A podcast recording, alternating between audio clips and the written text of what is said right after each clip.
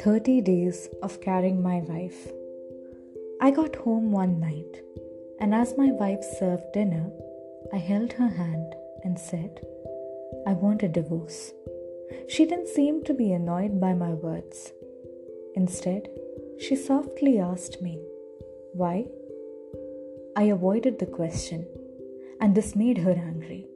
She threw down the chopsticks and shouted, You're not a man. We didn't talk to each other that night. She was weeping. I knew she wanted to find out what had happened to our marriage, but I could hardly give her a satisfactory answer. She had lost my heart to Jane. I didn't love her anymore. I just pitied her. With a deep sense of guilt, I drafted a divorce agreement stating that she could keep the house, the car, and a 30% share of my company. She glanced at it and tore it to pieces. The woman who had spent 10 years of her life with me had become a stranger.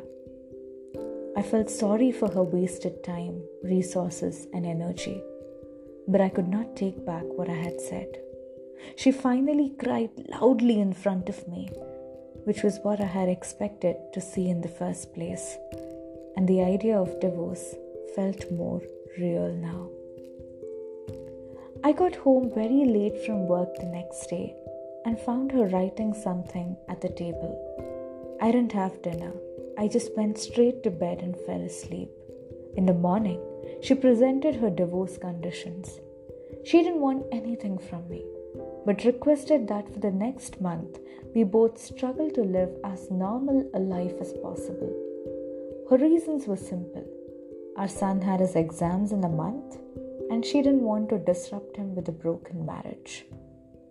She also asked me to recall how I had carried her into our bridal room on our wedding day and requested that now I carry her out of our bedroom to the front door every morning for a month's duration. I thought she was going crazy. But to make our last days together bearable, I accepted her odd request. We were both pretty clumsy about it when I carried her out on the first day. But our son was joyfully clapping his hands behind us, singing, Daddy is holding mommy in his arms. His words triggered a sense of pain in me. I carried her from the bedroom to the living room and then to the door. She closed her eyes and softly said, Don't tell our son about the divorce. I nodded and put her down outside the door. We weren't as clumsy on the second day. She leaned on my chest and I could smell the fragrance of her blouse. I realized that I hadn't looked at this woman for a long time. She was not young anymore. There were fine wrinkles on her face and her hair was graying. Our marriage had taken its toll on her. For a minute, I wondered what I had done to her. On the fourth day, when I lifted her up, I felt a sense of intimacy returning. This was the woman who had given 10 years of her life to me. On the fifth and sixth day, I realized that our sense of intimacy was growing again. It became easier to carry her as the months slipped by, and I suddenly realized that she was getting very thin. One morning, it hit me how she was burying so much pain and bitterness in her heart, and without really thinking about it, I reached out and touched her head. Our son came in at that moment and said, Dad, Dad, it's time to carry mom out. To him, seeing his father carry his mother out had become an essential part of every morning. My wife gestured to our son to come closer and hugged him tightly. I turned my face away because I was afraid I might change my mind. I carried her in my arms, and her hand naturally wrapped around my neck. I held her body tightly, just like on our wedding day.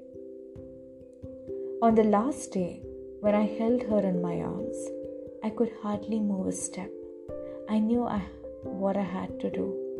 I drove to Jane's place, walked upstairs, and said, I'm sorry, Jane, but I don't want to divorce my wife anymore.